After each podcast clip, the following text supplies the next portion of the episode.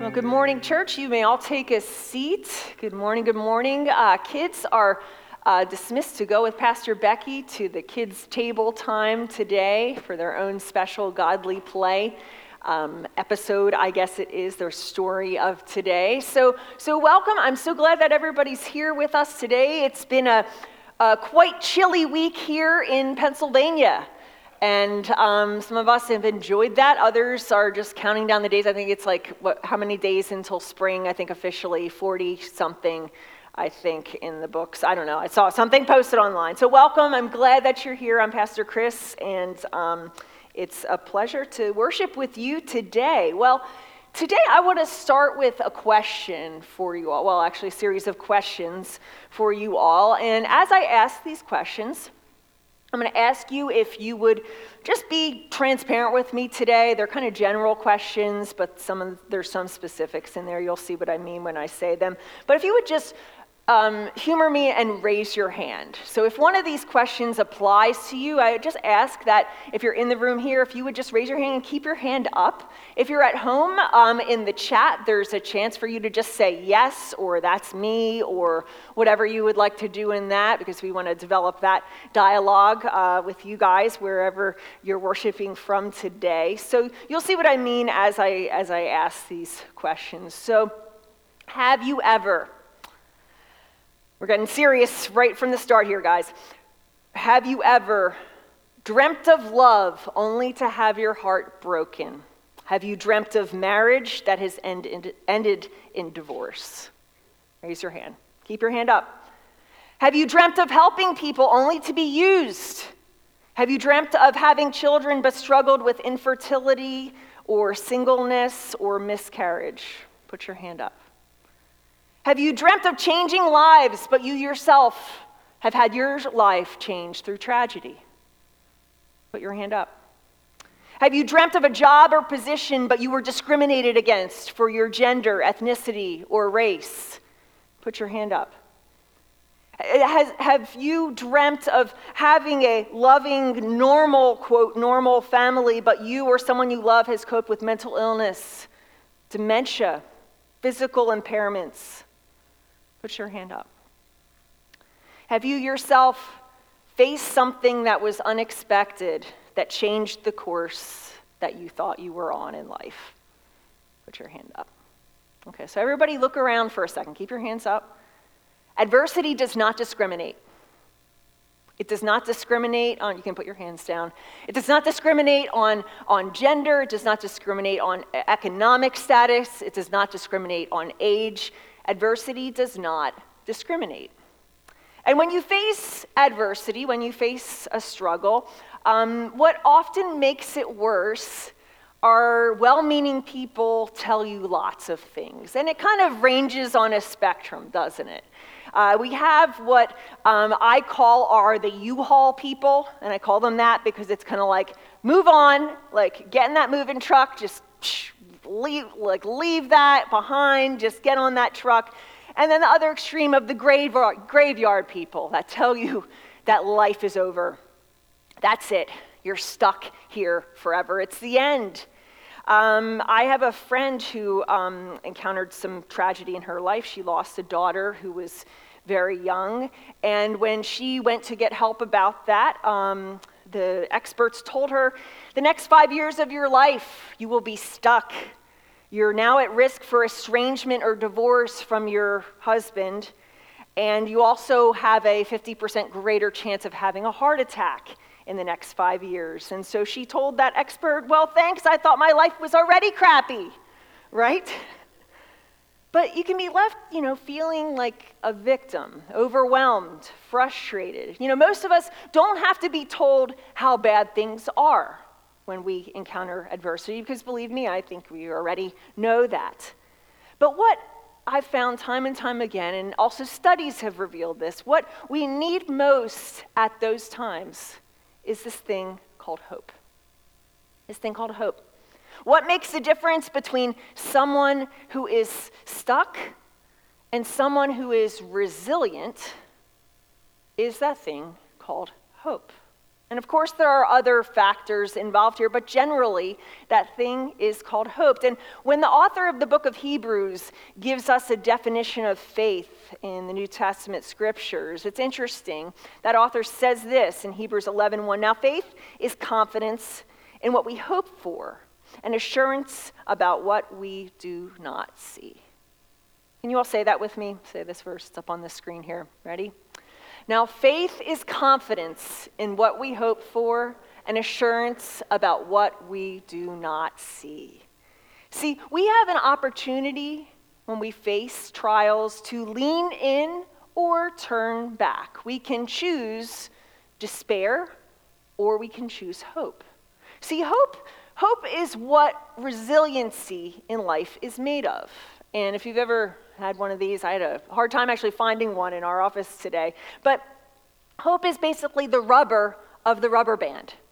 It helps it bounce back. It helps it spring. Maybe you, as a kid, you know, you used to fling these things at, at people. But hope is the rubber of the rubber band that makes it resilient, that allows it to bounce back. And so today, today we continue our sermon series, Start Dreaming Again. And we've been studying the story of a famous dreamer in the Bible the Old Testament Joseph, Joseph in the Technicolor Dreamcoat, Donny Osmond version, right? And, and so, but in the story, in the story in the Bible, um, it starts off, he's about 17 years old. You know what it was like when you were 17, or maybe you have a 17 year old, or you're going to be 17.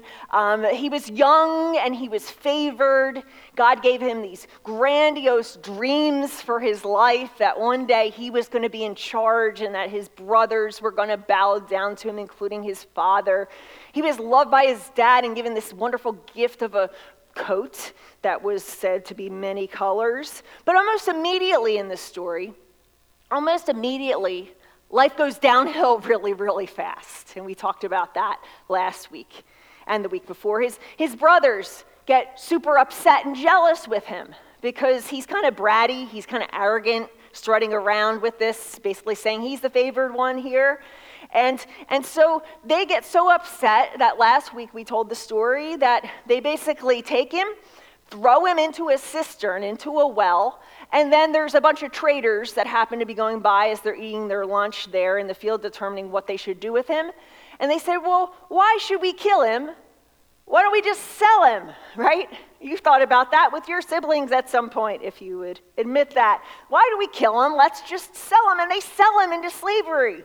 So, the first adversity that Joseph encounters, age 17, sold to Egypt. He's sold to Egypt. Immediately, he's plunged into a, his first significant challenge in life. So, Egypt, I was thinking about this. Egypt is kind of like that place you didn't choose, the place that you were sent. It's a, it's a test of any dream. And so Joseph, believe it or not, ends up in a kind of fortunate circumstance. He ends up in the house of this guy named Potiphar, who was one of the uh, ruling officials at that time. And so, even as he's a slave in this household, doing jobs like emptying the chamber pots, cleaning up after everybody else, um, he demonstrates that it's important to grow where you're planted. And we talked about that last week. That even in the face of, of dreams that seemingly are shattered, it's important to grow where we're planted. And Joseph does exactly that. And so he works hard. Day by day, month by month go by, and he eventually rises up to be put in charge of Potiphar's affairs in his whole household. He's risen up to this position.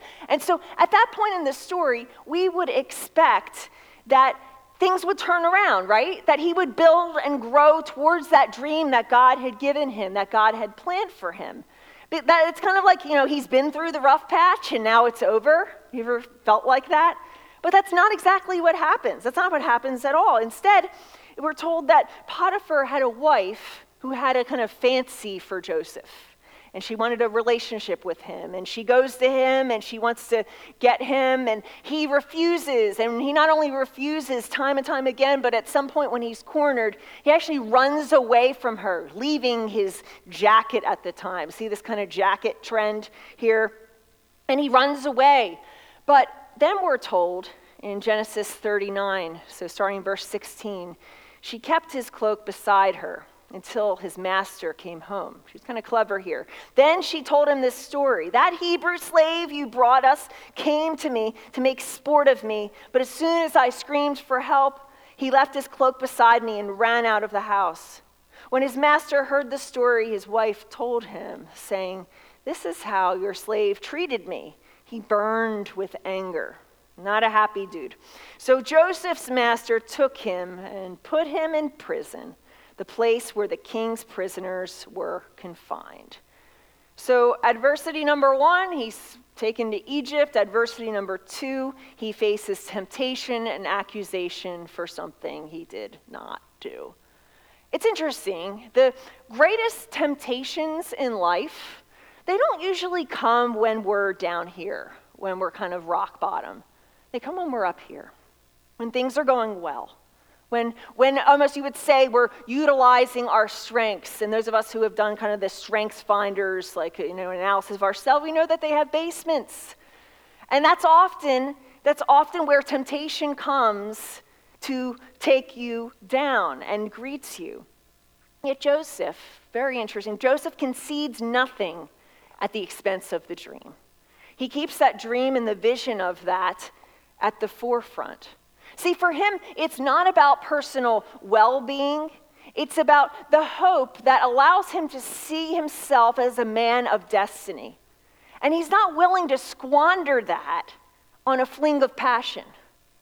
And so this incident, it kind of represents, I think, the consequences for doing the right thing. Have you ever been felt punished for doing the right thing? Chose to help somebody out and it turned into this whole big blow up or something happened and you kind of regret that at times. But, but Joseph chooses to do the right thing and in turn he gets punished for it. And so at the end of chapter 39, he's lower than he was before. I mean, he was a slave before, but now he's thrown into prison. He's worse off. And then the story goes on to say that something then happens in prison.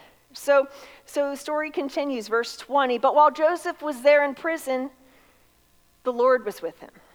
He showed him kindness and granted him favor in the eyes of the prison warden. How about that? So the warden put Joseph in charge of all those held in the prison, and he was made responsible for all that was done there. The warden paid no attention to anything under Joseph's care because the Lord was with Joseph and gave him success in whatever he did. Okay, so adversity number three goes from being tempted and accused to now being thrown in prison. And you notice a theme, though, here. And that's kind of found in that beginning in verse 21 that we said. Notice a theme that even in jail, though, he found a way to engage what God had for him. Even though, even though the Lord was with him, right?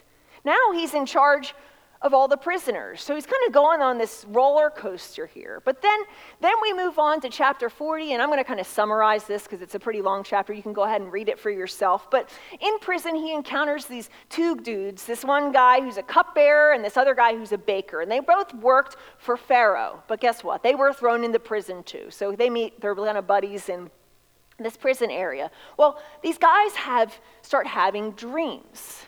They have dreams. And so they're told that, that Joseph seems to be this kind of dream dude. He has lots of dreams and ideas, and maybe he can interpret them for them, right? So they go to him and say, Hey, Joseph, can you do me a favor?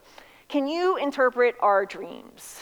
And, and in turn for that, in turn for that, Joseph says, Well, if I do, though, like once you guys get out of prison, especially if it's way before me, can you go and tell Pharaoh about me? Can you not forget me? Can you remember me? Maybe help me out once you are on the outside. And of course, they make that promise and say, sure, sure, oh, yeah, yeah, we would definitely do that. Has that ever happened to you, right? Somebody's like, yeah, yeah, I'll help you, whatever. And then you're like, you know, mm, never, never showed up. But guess what? So they tell Joseph their dreams. And they tell them one's a good dream interpretation and one's a not so good dream. Joseph helps them out. And long story short, one is killed, which is what his uh, dream was revealing, but the other one gets out. The other one gets out. And of course, what had they done? They made a promise, right? He made a promise to tell the Pharaoh about Joseph that he's here, you know, he's available, he's probably, you know, get him out a little bit easier. But then we're told in verse 23 the chief cupbearer, the guy who got out, however, did not remember Joseph. He forgot him. He forgot him. He forgot him. So, next adversity being forgotten. Being forgotten. Have you ever been forgotten? You ever felt forgotten? Right? Just as Joseph was about to have a break here, he's plunged even further down. He's forgotten by those who said that they were going to help him. How about that? See, this isn't supposed to happen to somebody who is given a dream by God, right? This is not supposed to happen. There's a pattern here. Just as he thought things were getting better, he was plunged into a brand new valley to contend with. And so years go by here, guys. Years go by. By the time he's 30 years old, his first half of life is defined by disappointments and tragedy. But you can also see another theme. Not just disappointments and tragedy and adversity, you can also see that even though his life had so much of that, no fewer than seven times, seven times in this does the story say, but the Lord was with him. Seven times, twice in one verse. Three times in one chapter, in chapter 39. This is known as what's the ble- called a blessing formula in the Bible. There are several of them that are used. This is a blessing formula that was also used over Abraham and Isaac and Jacob. A blessing formula that was then later translated and used with Jesus, Emmanuel, right? God with us. See, God was doing something here. God was doing something there. But of course, Joseph, he had absolutely zero evidence that God was doing something. He had zero evidence that that, that idea was actually true. But over and over again, he chose hope. He chose hope. Not hope that this would be the last adversity that he would encounter in life. Not hope that he would go back to what was before. But what would become a defining feature in Joseph's life was that over and over he mustered up this kind of unwavering hope and trust that God would be there. That he didn't give up on God despite the circumstances. And as a, role, as a result, he didn't give up on the dream. See, here here's what really strikes me about this story. See, Joseph's hope produced resiliency. Allowed him to bounce back after each and every trial and struggle. And I think, I think that's an important reminder for us that our lives will be defined by lots and lots of valleys, as we've already indicated they have been. And some some will have a steeper elevation change than others, I'm sure. You know, some of us, it's kind of like we have the, the round top adversities, and some of us have like Rocky Mountain adversities, and they're a little bit different, but they're still adversities. But I wish I could tell you that you, were only, you would only encounter one, but I can't. There will always be more than one. And some of us, some of us will be facing in Egypt some of us will be followed and chased by a Potiphar's wife. Some of us will be followed by imprisonment or being trapped, others followed by being forgotten. And there's a temptation in each of these to stop, to stop trusting, to stop working, to stop dreaming, to stop living. I had a friend recently who um, her a company that she started is going through a pretty rough time just given the pandemic and climate and that kind of thing. And they're all been working remotely and trying to hold things together.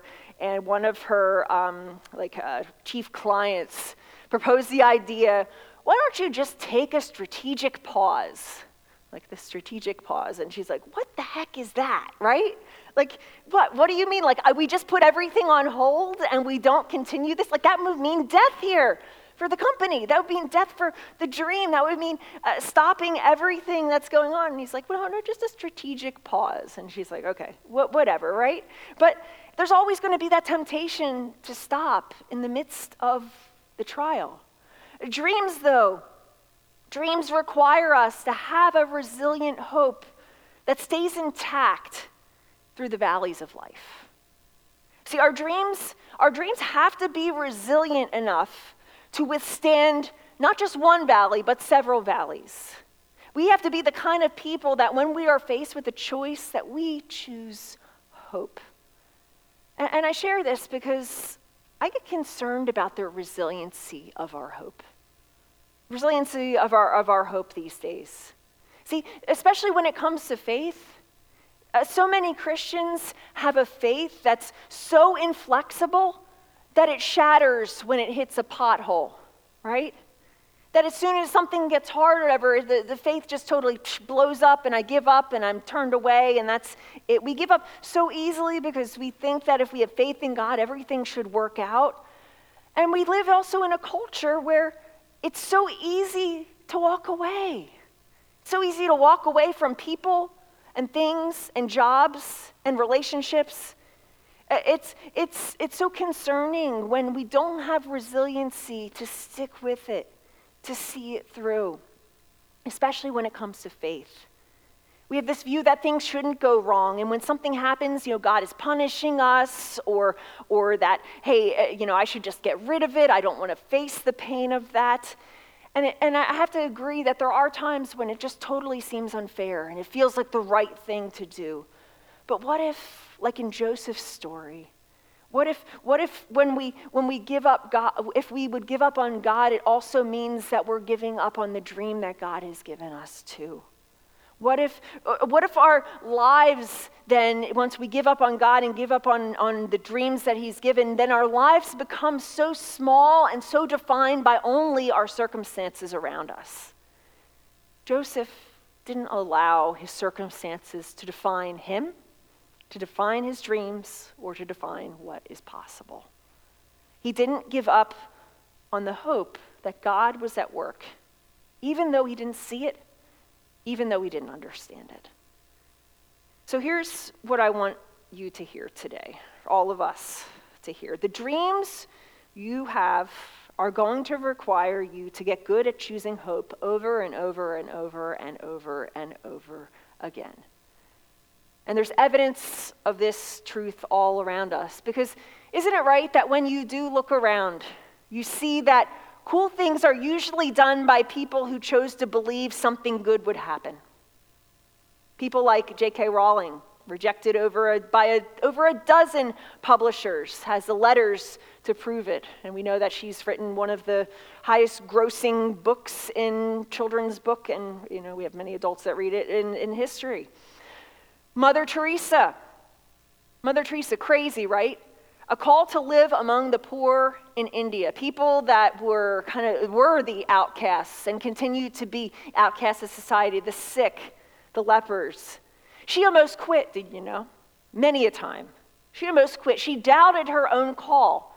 She wasn't hearing from God. But yet, she established this school and this agency that has saved and touched almost millions of lives to this day. What about Henry Ford, the Model T? And you know why it's called the Model T? Well, models A through S couldn't cut it. Trying to make mass produced automobiles. Henry Ford dreamed that one day that would be possible, and so he worked towards that, and others said it would be an impossible thing, but yet we have a car that basically started everything and can look back to our vehicles that we drive today. Another person, Coretta Scott King, somebody that we don't talk about a lot. We talk a lot about Martin Luther King Jr., who deserves, deserves that recognition. But Coretta Scott King was the wife of Martin Luther King, just as educated, just as involved, just as upset by the injustice she was seen that she saw around her. It's interesting, MLK said this about her that in the darkest moments, she always brought the light of hope. I'm convinced that if I had not had a wife with the fortitude, strength, and calmness of Corrie, I would not have withstood the ordeals and tensions surrounding this movement. See, dreams require us to choose hope, even when the evidence around us doesn't suggest it.